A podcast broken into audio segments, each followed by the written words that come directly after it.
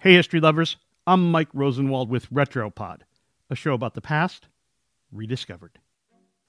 Flora Sandes, the only woman to enlist and fight in World War I, was an expert in most facets of a soldier's life.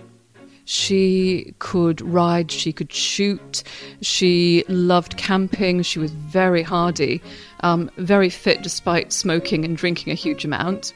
That's Louise Miller, the author of A Fine Brother, a biography of Sandes. And she got a reputation as being a very brave and capable soldier. She was no mascot, she, she was there at the front of her own merits. Miller's book about Sandes has been optioned for a movie, and for good reason. In her time, Sandes lived a life almost perfectly scripted for the big screen. Born to wealthy parents in Victorian England, her grandfather was an Irish bishop, Sandes was, to put it mildly, a nonconformist. If you look at her, her life before the First World War, she was clearly a rule breaker. She didn't have much respect for authority, and I think you needed those kind of characteristics to end up doing what she did. Which was essentially to embrace, then thumb her nose at the social norms of the day. When the war broke out in 1914, Sandes joined a volunteer nursing contingent that traveled to Serbia, a British ally that had been invaded by Austria Hungary early in the war. The conditions there were brutal. Sandes, along with an American nurse named Emily Simmonds, treated scores of citizen soldiers and POWs suffering from typhus and other diseases arising from horrific, unsanitary conditions. A year later, after Bulgaria invaded Serbia, she joined a Red Cross ambulance unit and then, as Serbian forces were essentially overrun, Sandes decided the boys needed some help.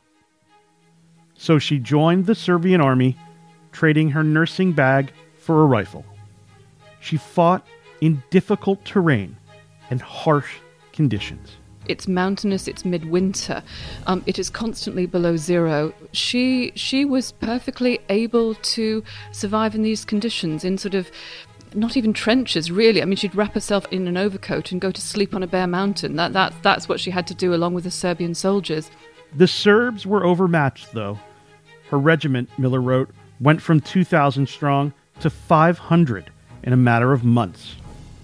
Many were killed, many more badly wounded, which later came to include Sandes. One bitterly cold night in winter, Sandes was nearly blown to pieces by a grenade attack. Unconscious, her right arm visibly broken, and laying motionless on the ground, her fellow comrades didn't know whether she was alive. But a brave young lieutenant crawled close to her, took hold, and then other soldiers dragged them both to safety. The story made it to the press, and Sandes became famous around the world, especially back home in England. The British liaison officers attached to the Serbian army were overwhelmed with applications from British women who wanted to enlist in the Serbian army and follow her example. Sandes recovered. You can guess what she did next.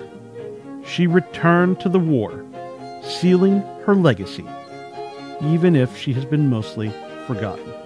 Her story's been rather lost, but what's fascinating is, of course, Flora did 100 years ago what women in the United States and now Britain um, are only just able to do, which is again to kill the enemy.